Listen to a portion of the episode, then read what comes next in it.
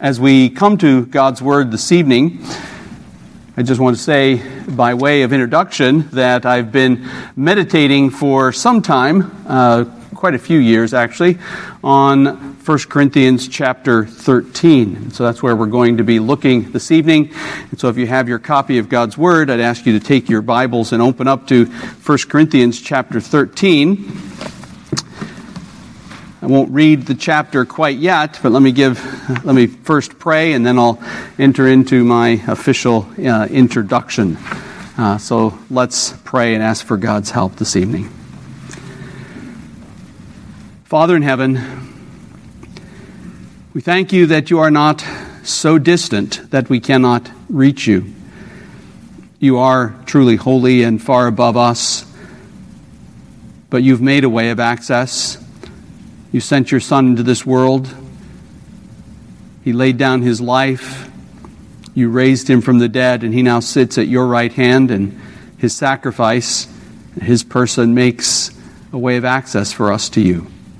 And so, in Jesus' name, we plead that you would grant us grace, that we would be able to benefit from your word, that you would guide and direct me by your Spirit to declare only the truth, and that your truth would lodge in our hearts change our lives for the glory of your name. Please, Father, show yourself to be the God of all grace this evening, helping your people who are sitting in homes, helping your people who are sitting here with masks, that we might know you, blessing us as we sit under your word. We plead this in Jesus' name. Amen. Well, we've been hearing a lot about unity in the adult Bible class over uh, the past few months uh, from Pastor Smith following uh, Owen's lead. And one of the texts that's been in that uh, study is Ephesians 4, verses 1 through 3. I, therefore, the prisoner of the Lord, entreat you to walk in a manner worthy of the calling with which you have been called, with all humility and gentleness, with patience, showing forbearance to one another in love being diligent to preserve the unity of the Spirit in the bond of peace. We heard something similar from Colossians chapter 3, where we were told to put on that overcoat of love. Beyond all things, put on love, which is the perfect bond of unity. And then in our uh, CQFS, in our uh, coronavirus or COVID quarantine family seminar, we heard from Ephesians chapter 5 that husbands are to love their wives as Christ also loves the church. So, this matter of love has been uh, a, a note that has been sounded over the past few months. I want to examine that aspect of our Christian life, that aspect of love that is highlighted for us in a passage like 1 Corinthians 13. We might understand how it fits and sense how it, what it looks like in that unified uh, environment and in our homes. Now, 1 Corinthians 13, you know, has to do with the church, and verses chapters 12 to 14 have to do with spiritual gifts and in the midst of the, the teaching on how the body should function in those spiritual gifts, uh, particularly some uh, manifestations for the first century, Paul gives us this uh, chapter in chapter 13 on love and what love, something of what love looks like. And so I want us to look at that and ask ourselves with regard to the body of Christ Am I loving? But also, this chapter is frequently used, and it makes sense that it be used in weddings, and it's spoken of in terms of couples, husbands and wives, loving one another, as it's described in 1 Corinthians 13. So I'll also be speaking to husbands and wives, and how we love one another in our families. Now, this sermon is not meant to be exhaustive uh, or exhausting but, but it's rather meant to be suggestive and it's meant to be practical. I want you to be able to take away, as it were, uh, as a, almost a, a checklist, a sheet of paper that, that, will, that you could look at and say, okay, let me ask myself, am I loving? Is this true of me? Is this true of me? Is this true of me? Am I living this way with the brethren? Am I living this way with my wife? Am I living this way with my husband? Am I living this way in my family? And so I want you to be able to take something like that away. So I want, basically, I'm going to give you my uh, applications right up front. I want this study in 1 Corinthians 13 to prod you to self examination. To take this chapter, which I'm sure most of you have read or heard, and I want you to take it afresh, and I want you to take it up, and I want you to ask yourself, Am I loving? As Paul describes it here. Not just as I think loving ought to look, what it ought to look like and act like, but what does he actually say? And then, secondly, I want to encourage you to engage in memorization. If you've never memorized 1 Corinthians 13, that I would encourage you to do that. That's what I've been uh, seeking to do uh, more intently uh, in, the la- in the last few months. But I wanted you to be aware I'm not chiding anyone. I'm not concerned about a lack of love in this congregation. I'm not concerned, in one sense, about a lack of love that's prominent among uh, the various couples and families in the church. I say to you what Paul wrote to the Thessalonians. It's very appropriate as I begin this, this study. He said, Now, as to the love of the brethren, you have no need for anyone to write to you, for you yourselves are taught by God to love one another.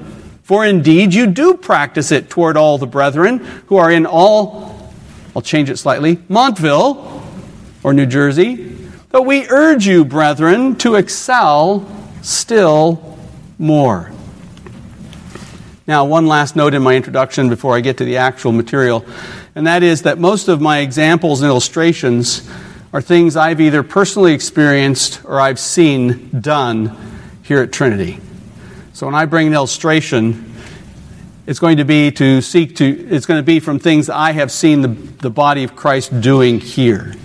So not things I had to make up in my head. I've, I've seen them or I've experienced them personally.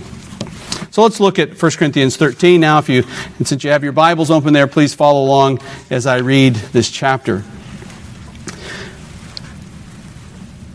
Paul says he wants to show them still, a still more excellent way at the end of chapter 12. And then he says, Here's that excellent way.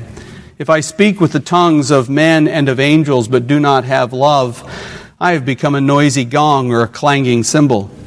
And if I have the gift of prophecy and know all mysteries and all knowledge, and if I have all faith so as to remove mountains and do not have love, I am nothing. And if I give my possessions to feed the poor, and if I deliver my body to be burned, but do not have love, it profits me nothing. Love is patient, love is kind, it is not jealous. Love does not brag, is not arrogant, does not act unbecomingly, it does not seek its own, it is not provoked, it does not take into account a wrong, does not rejoice in unrighteousness, but rejoices in the truth bears all things, believes all things, hopes all things, endures all things. Love never fails. But if there are gifts of prophecy or if there are prophecies, they will be done away. If tongues, they will cease. If knowledge, it will be done away. For we know in part and we prophesy in part, but when the perfect comes, the partial will be done away. When I was a child, I used to speak as a child, think as a child, reason as a child. When I became a man, I put away, did away with childish things. For now we see in a mirror dimly, but then face to face. Now I know in part, but then I shall know fully, just as I have also, just as I also have been fully known. But now abide faith, hope, love, these three but the greatest of these is love. So, as we come this evening now to look at this chapter, I want you to note the chapter breaks down really into three simple sections. The first section is verses 1 through 3, and I've entitled it The Way Love Fits. The way love fits in or fits into a particular place, or if you prefer, love is essential. And then in verses 4 through 7, the way love acts or love is active. And then the third, the way love lasts, or love is enduring, I believe is the final word I decided on after throwing out many, many others. Yes, lo- oh, excuse me, love is unfailing. Yes, love is unfailing. So love is essential the way love fits. Now, notice with me as we look at verses 1 through 3, and this is going to be relatively brief. Again, I'm going to try to have the exegesis be as simple and as minimal as possible so we can talk about application. Notice with me, first of all, extraordinary acts. He talks about speaking in tongues. He talks about uh, the gifts of prophecy and knowing mysteries and knowledge, the gift of faith these are gifts that are being have described earlier in chapter 12 and again in chapter 14, and these are spiritual, supernatural spiritual gifts that existed in that first century, in the time of the apostles, that the churches uh, manifested as there was this spreading of the gospel, and they manifested that the gospel had gone to new and wider circles. Things which now no longer are needed by the church, now which no longer exist in the church, but were there at that time. And these were manifest in the church in Corinth, in abundance in the church in Corinth. Then notice with me as well in the third verse these uh, sacrificial practice, these sacrificial practical acts. He says, If I give all my possessions away, give them to be consumed, to be used by others. Or even if I give my own body to be burned. These are, this is another, this is incredible, exceptional, extraordinary acts, supernatural, spiritual gifts, and sacrificial, practical acts. But then I want to note, secondly, what I want to just, just see here is the essential ingredient. In the midst of all of these extraordinary acts, there's an essential ingredient. And that essential ingredient is love. Now, we need a definition of love, right? Because it's bandied around and, and uh, misunderstood in so many different ways. It's the quality of warm regard for and interest in another. Synonyms are things like esteem, affection, regard. It can be any kind of relationship. It can be friends on a, on a sports team. It can manifest love. It can be the intimate relationship between a man and a woman. It can be a relationship between members of a church. But to love someone, to someone is to find delight in them in some measure, in some way, to delight in them. But now let me just say that with that brief definition of this, this warm regard or interest in another, with this delight and pleasure in another, Paul is not speaking about just some human virtue. He's not describing here that which is just common among mankind. He's speaking about love in its fullest and most extensive meaning in its biblical meaning, in its Christian meaning. So he's talking about love, and he means true love to God and man. It's the benevolent disposition, as Matthew Henry says, of mind towards our fellow Christians, growing out of sincere and fervent devotion to God. This love that Paul talks about, that I'm setting before you and asking you to check your hearts over and check your own lives over, this love is love for God and man. It is love for man that grows out of a love for God. We know that we love God when we love the children of God. We know that we love the children of God when we love God and observe His commandments. We are to love the Lord our God with all of our heart, soul, mind, and strength. And then growing out of that, the second commandment, we are to love our neighbors as ourselves. So we're talking about Christian love. Love born out of a devotion to God. Love which is worked in the heart by the Spirit of God. Love which is manifested or, or displayed or imitated in that which we see in the Lord Jesus Christ. That's what the definition is. But then its importance, its essential role here. Notice what I read in those first three verses when he talked about these amazing gifts that were being used. And he says, But if I do not have love, I have become a noisy gong and a clanging cymbal. And if I use these amazing gifts but do not have love, I am nothing. And if I make these incredible sacrificial gifts, even of myself, but do not have love, it profits me nothing.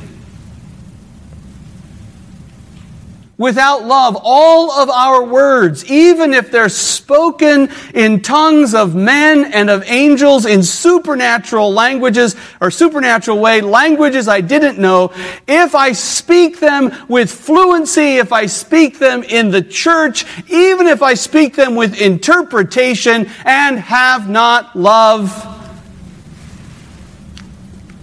I'm just a bunch of noise. I am just a noisy gong.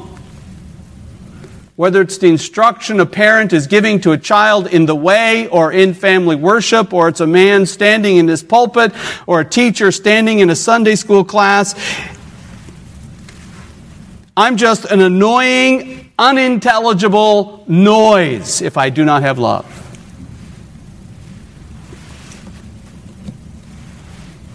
And if we do all these wonderful things and manifest these spiritual gifts of knowing prophecies and theological truths that others don't know, and a, and a, and a knowledge which is supernatural about the future, maybe, or, or things that I couldn't otherwise know except by the work of the Spirit, or even if I have faith to actually say, Mountain, get up and be moved Pikes Peak, set yourself down there in High Point and show them what a mountain looks like. And even if I had the power to exercise that kind of faith, but did not have love,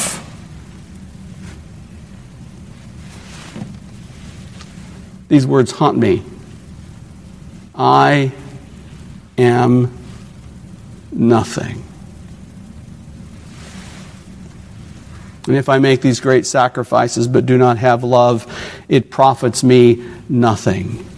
And one man said the totality of the gift that the person is giving is contrasted with the nothingness. It profits me nothing. And presumably, it profits me nothing before God. You know, there's some other words that haunt me. They're the words that Jesus speaks in the Sermon on the Mount when he says, If you pray and you do all your righteousness before men, you have your reward. You know what that means? If you do these things and do all these marvelous things and these sacrificial acts, and you do them for any other reason than the love for God and love for mankind, if you're just doing it to get glory to yourself or you're doing it for any other reason, if you do not have love, you have the reward of this.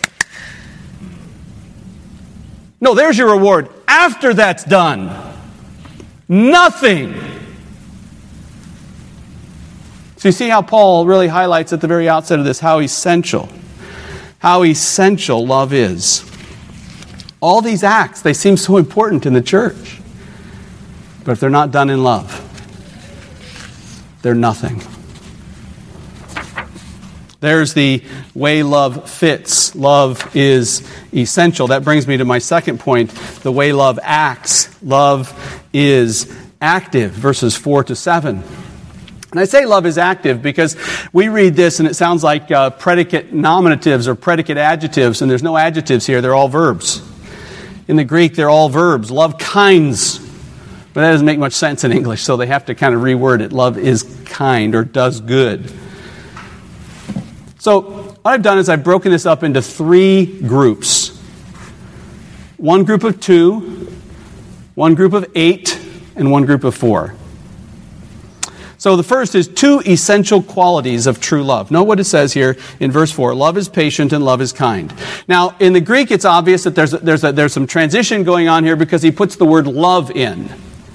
Right? And it appears once. Love is patient and is kind, is really the way it's written in the Greek. So love is patient and kind. Then, love is not jealous, does not brag, and so that's where you have it coming back in. And so that he uses this word love to kind of break things up. So here's two essential qualities patience and kindness. So here's where we start getting down to asking ourselves some questions patience and kindness. Now, patience. Do I really need to tell you what patience is? Well, if I give you all the definitions I have, then you will we have to exercise it. One man said it this way, though. He said it very well. He said, Love performs the positive act of waiting. Waiting. Patience can be exercised in anything of just sitting and waiting for dinner to be served, waiting for the bus to arrive, or having to bear up under some difficulty and struggle and not give in to anger. Now, I say that because in the Septuagint, this word macrothumia, or macrothumia, this, this Greek word is used in the Greek version of the Old Testament to translate those words slow to anger. And over and over again, it's used for that phrase, slow to anger. And so this patience is a patience which is provoked. Love is patient even when anger should be expressed. It's used in Exodus 34 in that description of God. The Lord, the Lord God, compassionate and gracious, slow to anger. The Greek said makrothumia, patient. If you ever want to just imagine what patience really looks like, think about how God has not put you in hell right now. Yet how often you've sinned against Him violated his law, and you're not in hell. You're not under his wrath. That's patience.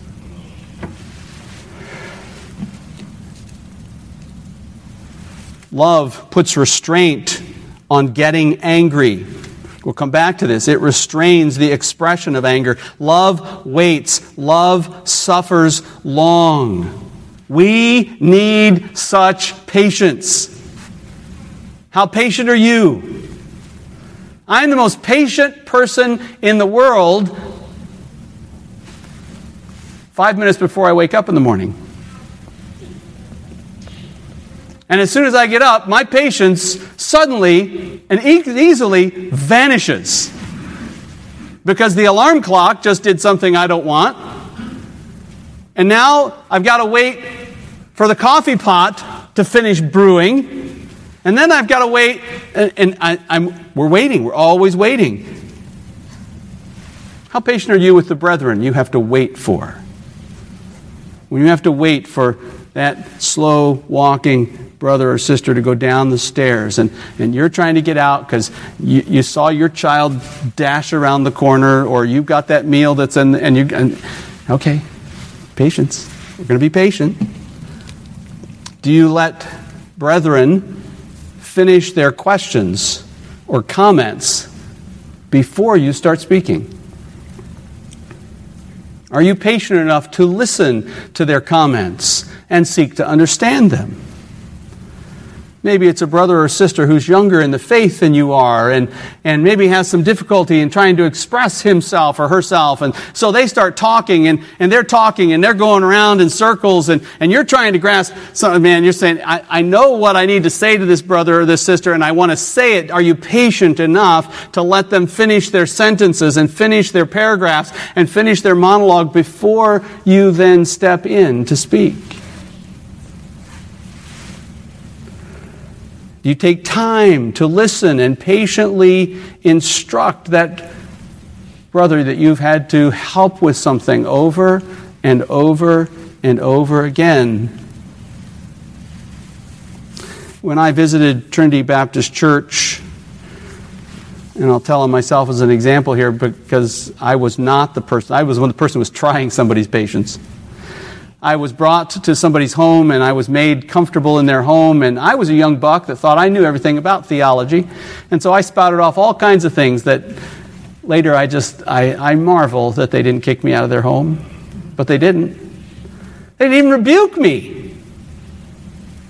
They listened, they loved, they understood, and they were extremely patient with me and my friend.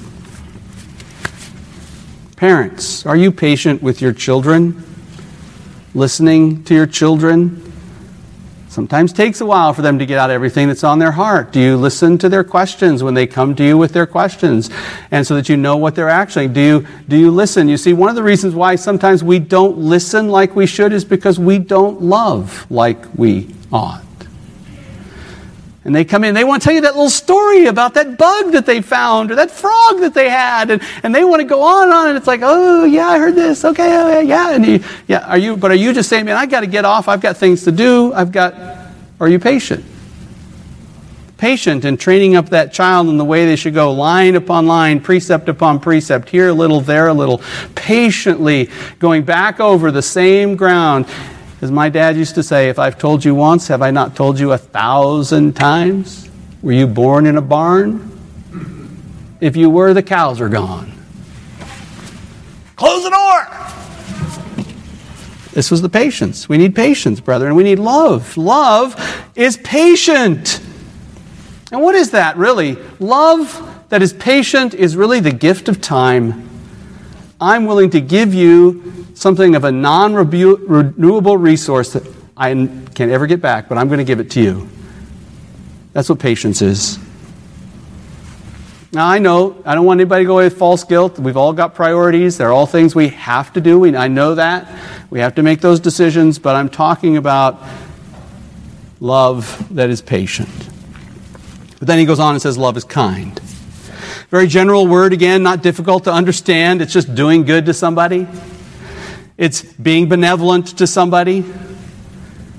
Are you kind to those who are around you? Are you known as that person who, that person is just kind? You know, if I, I know that if I meet them, I'm gonna, I'm gonna come away feeling better about myself because they're gonna either say something that's gonna be pleasant and helpful or they're going to give me something. They're just the people that are kind. Are you kind, brethren? Are you manifesting love and kindness? Kindness that shows itself in physical ways. Caring for somebody who is ill or has an injury. Caring for aged parents in your home. Helping someone to lose weight or get on an exercise program or helping them get to their exercise. Helping somebody move.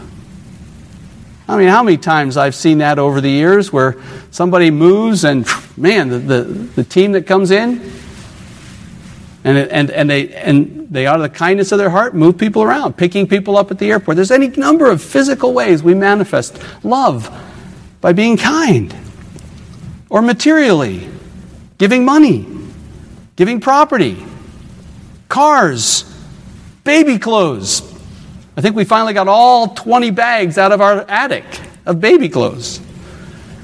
Hey, we got some more. That's wanting to help, give anything, making meals, providing food for the hungry, cold water for the thirsty materially providing for people. It's been such a joy as a pastor to hear the church acting like church. When I hear about brethren who have a need, and before I can even, before the deacons at times even been able to say, Yeah, we've got that, somebody says, Hey, you know what? I want to help with that. Can I take care of that one? Can I help that brother with this, this sister with that? You know, I've got a little extra cash over. Can we, can we give that? Or doing good to someone spiritually. Dr. DeLisi said, uh, of his mother and caring for his mother over the last few months. He said when they could no longer really do anything for her physical body, they continued to minister to her spiritually. A kind word spoken to somebody who's down. A written card that comes to, to a discouraged, downcast, depressed, or disappointed person. Comforting someone who is grieving extending forgiveness to someone who's asked for forgiveness. This is one of the places this word is used in some of the apocryphal writings, but it talks about kindness being shown when somebody actually forgives you. That's kindness.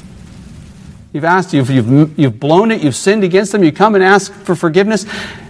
And a kind thing to do is say, I forgive you. The unkind thing is say, well, you just you prove it and then maybe I'll say something to you. Or we'll think about that the kind thing is the person saying, I've been waiting for you to come. I couldn't wait to tell you. Forgiven, it's gone, I've dealt with it. That's kindness. Brethren, Evangelizing is one of the greatest kindnesses we can show to a lost world.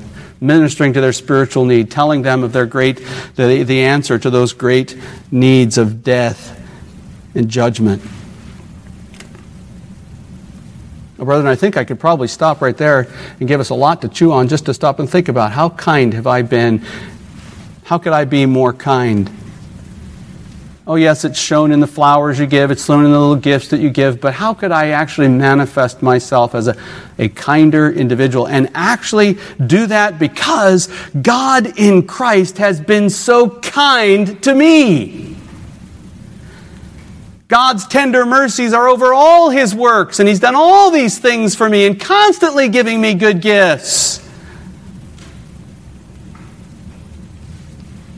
How much deeper would our relationships and bonds be as a body of Christ if we were just these two things more more patient and more kind? How many marriages would be altered and be better and richer and deeper if we took more time to be more patient with one another and more kind toward one another? thinking of the other as more important than ourselves? How much more joyful would our homes be if we were more kind to one another, if we were more patient with one another? Well, that's the first category, two essential qualities of true love. Now, eight sinful qualities that are inconsistent with love, with true love.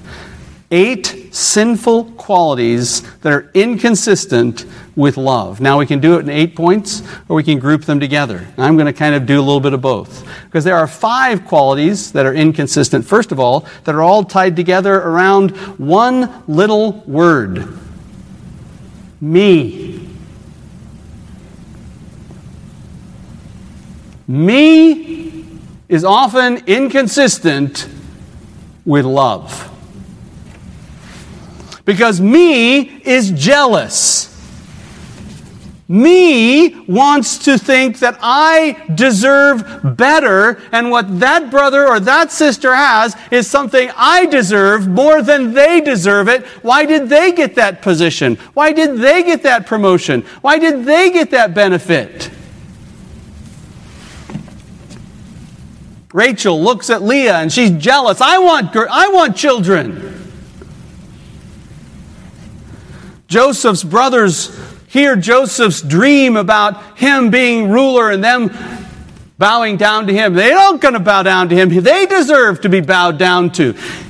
Why is he the special one? I deserve to be the special one. jealous. Me, me, I deserve better. I deserve more. I deserve what those, those brethren have, the position they have, the responsibilities they have, the privileges that they have. But you see, jealousy is completely inconsistent with love. Because love is kind. And love's thinking about the other person all the time and wanting to do good to them. And if I'm seeking to do good to them, what does me get out of it? Nada. I don't want anything out of it. That's what love says. How can I be jealous of someone else or someone else, what somebody else has, when my basic disposition is kindness that I'm going to rejoice with those who rejoice? We're to be devoted to one another in brotherly love. We're to give preference to one another in honor. We're to do all that we can to see that our brethren get the praise and our brethren get, get noted and seen.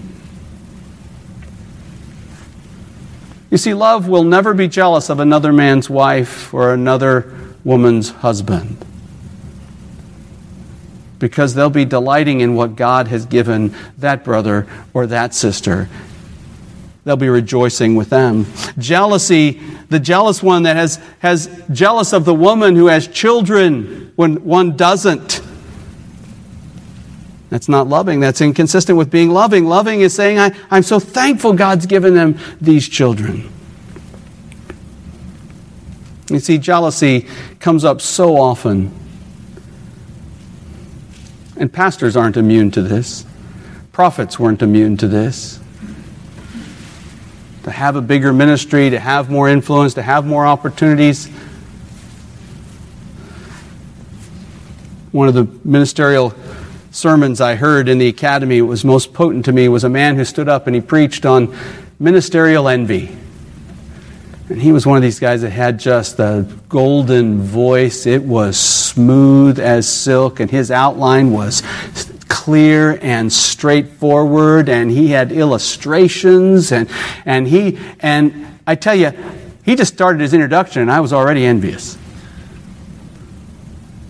And then as he opened up ministerial envy, he showed me my heart, and I got really I saw the ugliness of it, and he pointed me to Christ, and I looked to Christ and said, Thank you, God, for forgiving me of this sin. Please cleanse me of it and make me. And I was able to get up after he preached that message, and I thanked him for it, and I thanked him for the way God used him to deal with my own heart. And then I met Pastor Martin at the door, and he said, Bart, wasn't that good? And he said, Go have Harry make a, about a dozen copies of that. I want to send it to everyone else. And Satan saying, Uh huh, you really? Is it dead? Oh man, this stuff, it just doesn't die easy.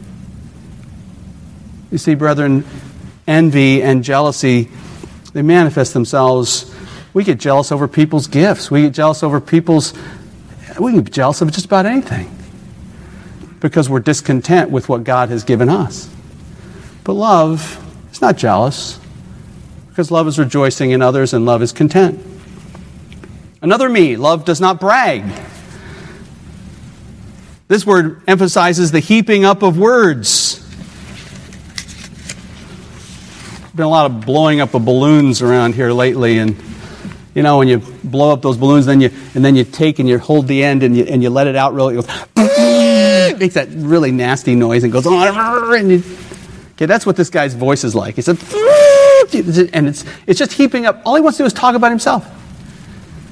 That's what, that's what bragging is. He just wants to talk about himself. He just constantly wants to bring himself up, let everybody know how wonderful he is, all the things that he has to say on this particular subject. You know, I've been on every internet site that's out there on this particular point, and let me tell you exactly what we ought to believe on this. Vainglorious, heaping up praises to himself. One, one translation said he's a windbag. That's a great picture. Nothing but wind. How am I loving someone else if I'm constantly only talking about myself? How am I loving somebody else if I'm not using my words to build up another?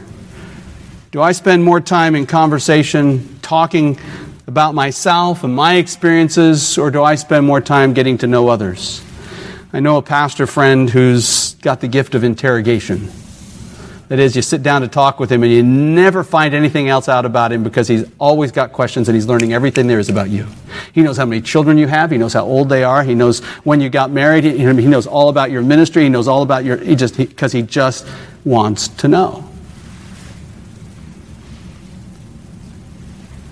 Not bragging. And then arrogance another lovely graphic word. It's called being puffed up. So you got a windbag on one side. I guess what he does, he just kind of build the head up and then goes when all comes out his mouth.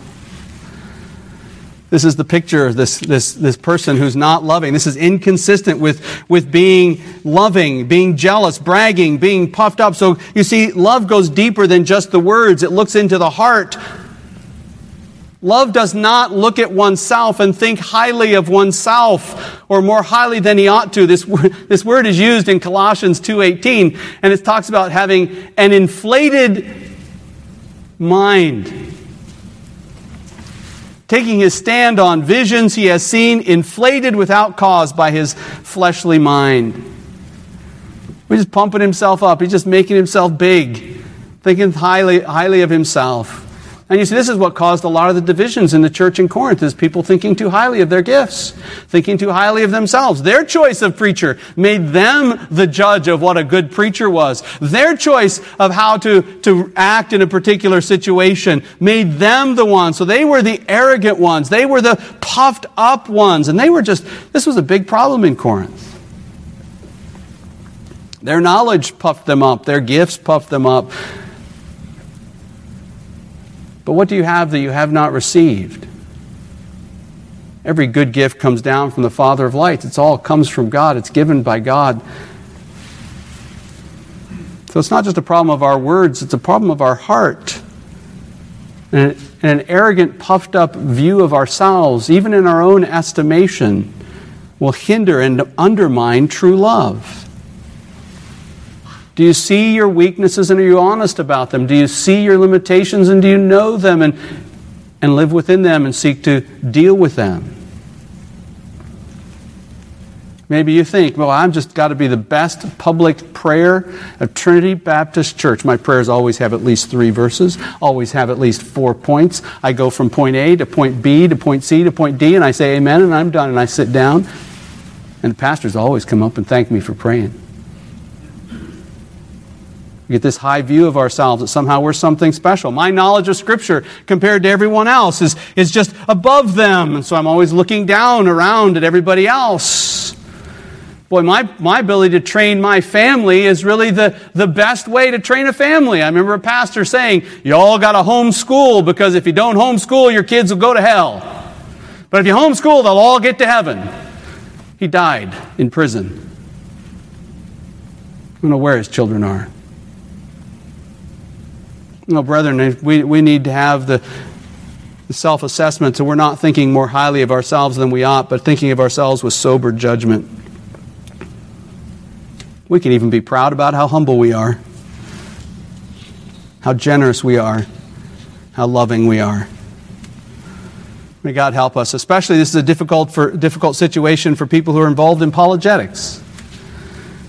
It's all about tearing down the other guy's argument, and I can destroy and dismantle anybody's perspective. But if I have not love, I am just annoying, unintelligible noise. But then another sin that manifests me is does not act unbecomingly. We've all heard that if you've been around here, outside of the scheme of things. Ah, oh, schemeo, right? Outside of the scheme of things. Yes, well, that's what it means, but it actually, actually just means to act disgracefully. Just to, just to, just to make a, a buffoon of yourself in public. You know, th- this, it's not loving to make your wife look bad in public. That's unbecoming. It's not becoming to embarrass your children in front of others just because you don't want to be embarrassed by their behavior.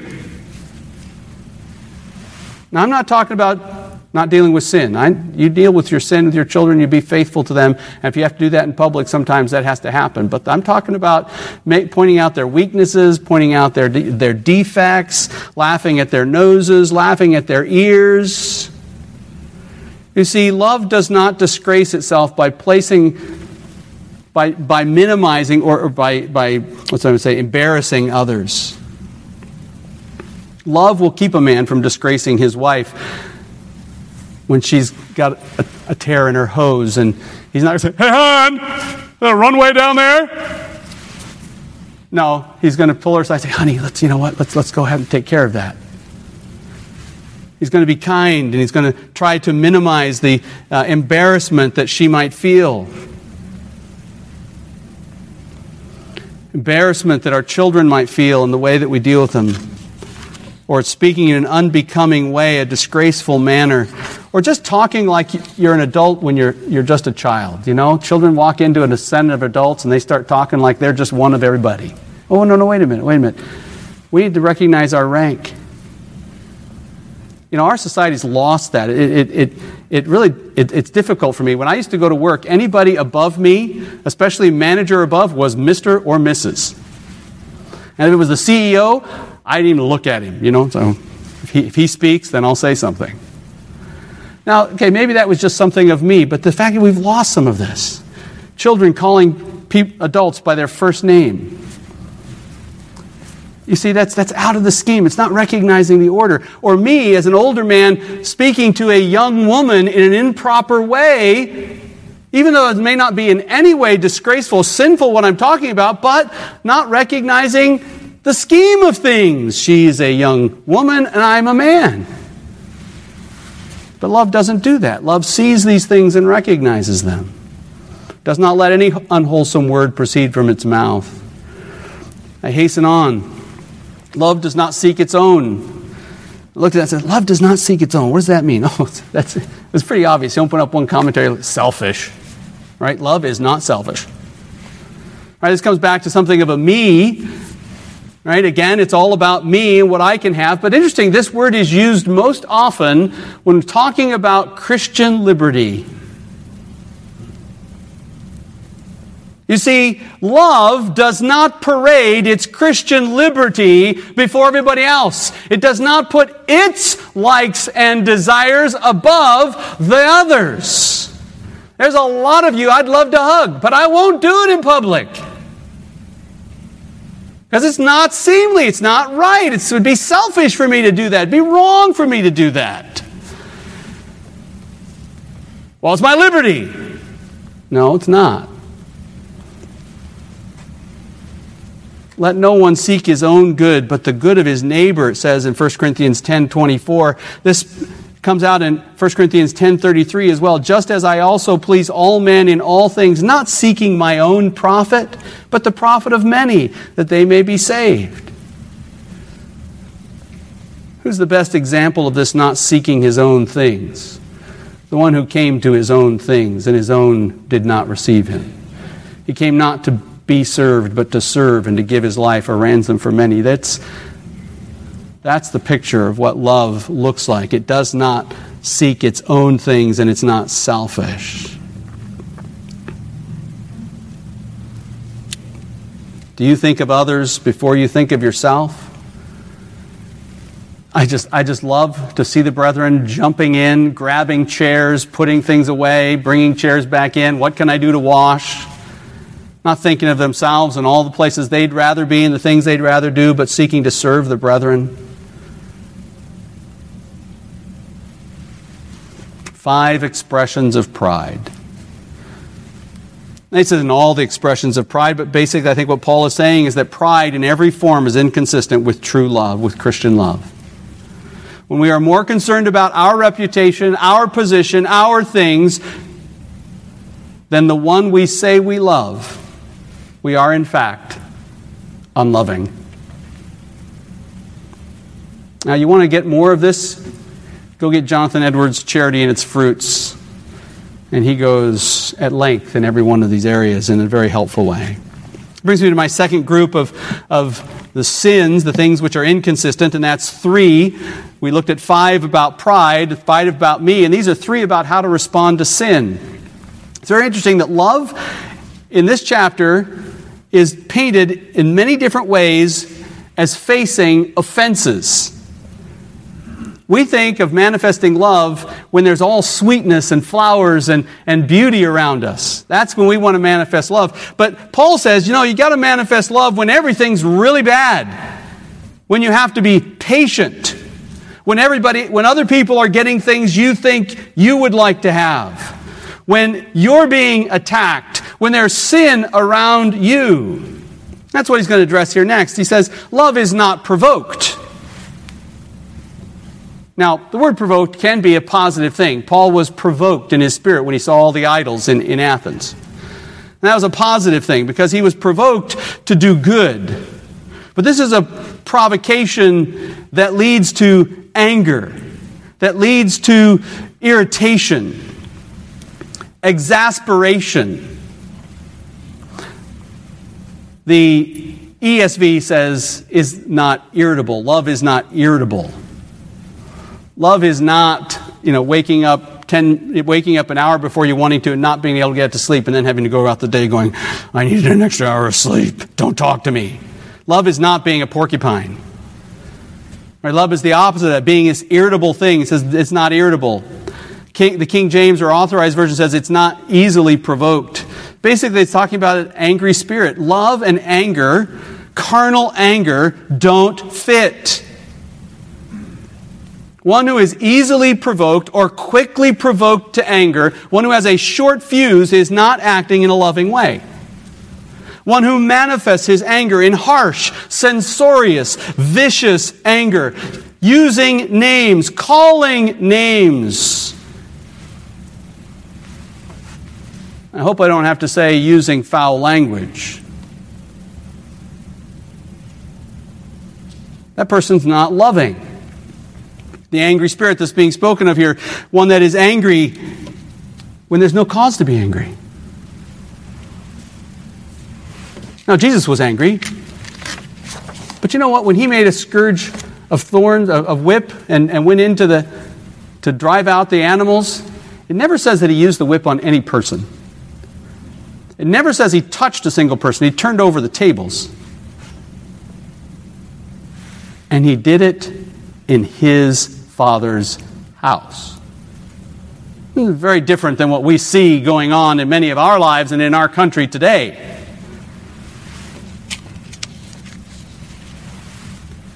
So, brethren, love says, I'm not going to be irritable. I'm going to be easy to get along with. I'm going to be slow to anger. Love manifests itself in self control and gentleness. It's able to control it. There's been an offense, there's sin, it has to be dealt with. But am I going to be irritable and am I going to get blow up at this or am I going to say, no, no, no? Go to your room, and I will be right there to talk to you. Sit down right here, and we are going to discuss this.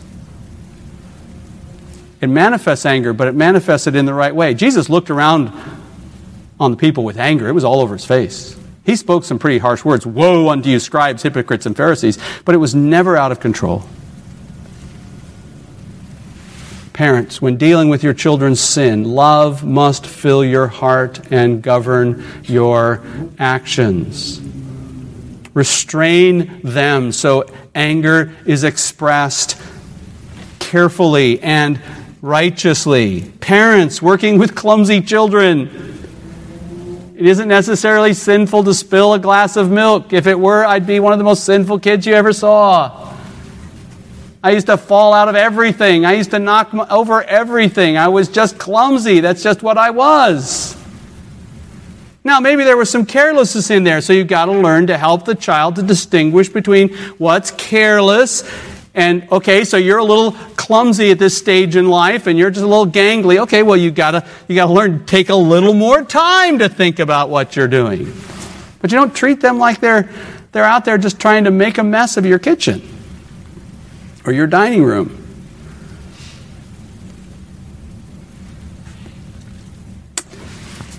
Husbands and wives, is your marriage characterized by sharp, harsh words? Is there fighting and arguing?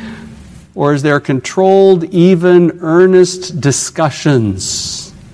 Sometimes earnest, but they're still discussions. They're managed, they're done properly, wisely. Are you quick to confess? Are you as quick to confess as you are to explode? Are you as quick to forgive as you were to chide. Does not take an account of wrongs or does not think wrong things or wrong thoughts. It's a logic term, it's an accounting term. You're going to reason things through and then you're going to keep it a record of it. See, the loving person doesn't even think evil of others. He doesn't think it's evil. I'll tell you one of my mottos in life. I know I'm naive, all right? I'll just tell you right up front, but one of my mottos in life I live like everybody likes me until they tell me different. I live a very happy life. Why should I go around thinking everybody hates me? Well, they ought to, because if they really knew me, you shouldn't like me at all. I mean, I'm a pretty sinful person in here. But the fact of the matter is, you know what? I don't go around thinking, oh, that person just snubbed me. I don't even notice it. Or I think, oh, they're in a hurry like I am. I don't go around thinking everybody's got it, got it in for me and really upset with me and angry with me. So, no, if they are, come tell me. Now, if I see something that, you know, I'll go talk to them, try to bring those things out. But the fact of the matter is, I don't live at this record. I've got to keep track of what everybody's done against me so that I'm constantly seeing here's the big list. I love these scorecards. You know, we, we play softball, and I love what, uh, what uh, Mr. Johnson has taught his daughter to do to keep score of these things. You know, and you can, there's all kinds of information you can put on that little bitty box. Ball went here, they went there, this person went around here, and you can put it all in, they scored, and you got all this. It's amazing what you can put on that scorecard. And at the end of the game, you could basically rebuild the entire season, their entire game from that scorecard. Don't do that with sin. Don't keep a scorecard. Oh, you did this. All right, you went around there. Oh, see? I'm, gonna, I kept track. Oh, I did it. You did it four times last, last inning. you fouled out every time you got up to bat. I saw it. Don't do that. Don't keep a record of wrongs. Yes, we remember these things. Sometimes we see patterns to help people deal with sin. That's different. I'm not building offenses. I'm not building up an, a record against them. I'm just saying I hear something happen a second time, I hear it happen a third time, and I hear, you know what? I think there's a pattern here. Let's see if we can't figure out what's causing this pattern. That's different than keeping a record of wrongs. Say, okay, you did this, you did it again, you did it again, you did it again. Love doesn't compound the offenses. Love is not judgmental and nitpicky, going around finding things to be angry at people with. As though somehow, if I keep track of all, if I don't keep track of all their sins, somebody's going to get away with something. Wait a minute, there's another chapter about love. It's, John, it's Romans chapter 12, and you know that chapter ends this way Never pay back evil for evil to anyone. Never take your own vengeance, beloved, but leave room for the wrath of God. For it is written, Vengeance is mine, I will repay, says the Lord. That's loving. To leave those sins, say, Lord, you'll deal with that. I don't need to keep track of it and then does not rejoice in unrighteousness or rejoices with the truth. Love rejoices when justice is served, when truth wins out over error. I think the, the, the picture here is one of a, of a bigger category in the sense that love always, true love, love to God and love to man, always ultimately desires and loves best that which is most like God and most in keeping with truth. And anything that's unrighteous or out of step with God, I'm not going to rejoice in that or find any delight in that. I'm not going to met, focus on that. I want to see what is right come to pass. Love rejects sin and promotes truth. Edwards it says this verse is actually something of a summary. He says it this way, as if he writes, a writing of Paul, he says, As if Paul said, I have mentioned many excellent things that charity, that is love, has a tendency to, and shown how it is contrary to many evil things. But I need to go on, I do not need to go on to multiply particulars, for in a word, love or charity is contrary to everything in the life and practice that is evil and tends to everything that is good. Or as Paul put it, let love be without hypocrisy, abhor what is evil, and cling to what is good. Do not be overcome with evil, but overcome evil with good. And now my time is all gone. But there's one last verse I want us to look at, and I'll just read it and just make some brief comments. He says in verse 7 Love bears all things, believes all things hopes all things, and endures all things. This is all about all things. As one man said, this is about the limits of love. The limits of love. These are the four things that I said at the end. I had two, eight, and four. Here's the four, but it has to do with all things. All things means whatever comes. Whatever God in His providence brings my way, whether it's an offense from a brother, whether it's a trial, whether it's a difficulty, whether it's blessing, whatever it might be, whatever comes, love will not have any limits. It will bear up under whatever needs to be borne. It will cover whatever needs to be covered. It will not collapse. It will not allow sin to enter in. It believes all things to be true. That is, it's not gullible, but it thinks the best of others. It puts the best construction on things. I'll skip over my quote from Calvin where he said it very, very well, but basically he said a Christian would rather be defrauded than have an evil suspicion of a brother. Holds on in faith to God regardless of how difficult things go. You know, circumstances sometimes make it think like God's really not there and his promises really aren't true. But you see, love believes all things. I love that God and I know him to be true. I'm going to believe every word that he has said. And hopes all things. Oh, I love this word, hope. We need hope, brethren. However difficult somebody might be, for love, there are no hopeless cases.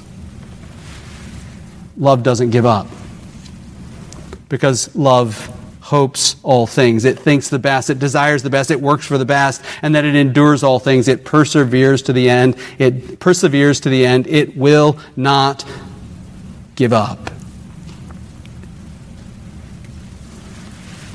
Parents of wayward children, love will not give up. I've seen some of you persevere in prayer, persevere in hope. The wife, who is wiser than her educated husband, will endure a lot of mistakes and submit to him because she hopes and endures all things.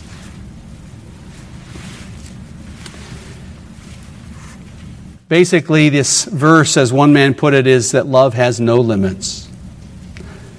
He summarized it this way Love never tires of support, never loses faith, never exhausts hope, never gives up. Or to put it in Paul's words, he introduces this whole last section love never fails. So, brethren, how are we in our loving? Do you love the Lord your God with all your heart, soul, mind, and strength? Do you love the brethren as we're called to do? Love the brotherhood? Do you love your wife in this way? Husbands who are, who are supposed to love their wives? Do we love our children like a father who delights in his son? Do we love our neighbor as ourself? Who's my neighbor? Go ask Jesus, Luke chapter 10. But even more, we're even supposed to love our enemies. And I don't think these characteristics we've seen here are only for God's people, to show to God's people. It's for God's people to show even to our enemies.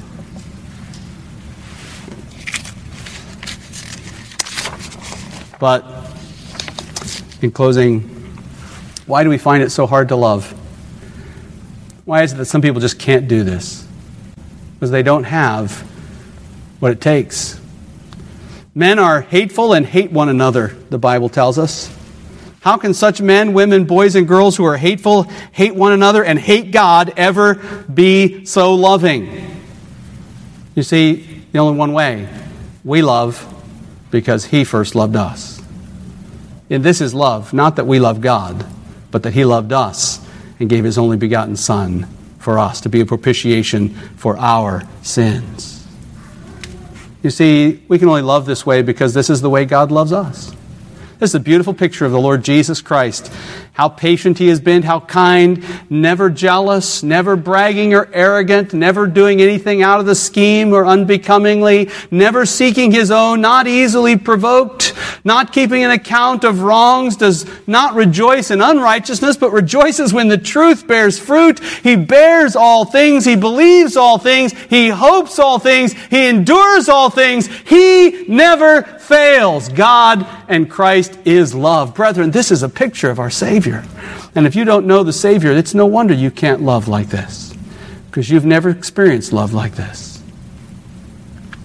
Go to the Savior today, confess your sins, and find Him quick and ready and fully to forgive all your sins and to cleanse you from all unrighteousness and make you one of His children and shower you with blessings. Let's pray. Father in heaven, Forgive us for our many, many unloving acts, words, and thoughts. And please help us to be more loving. Use your word to guide and direct our steps. We pray in Jesus' name. Amen.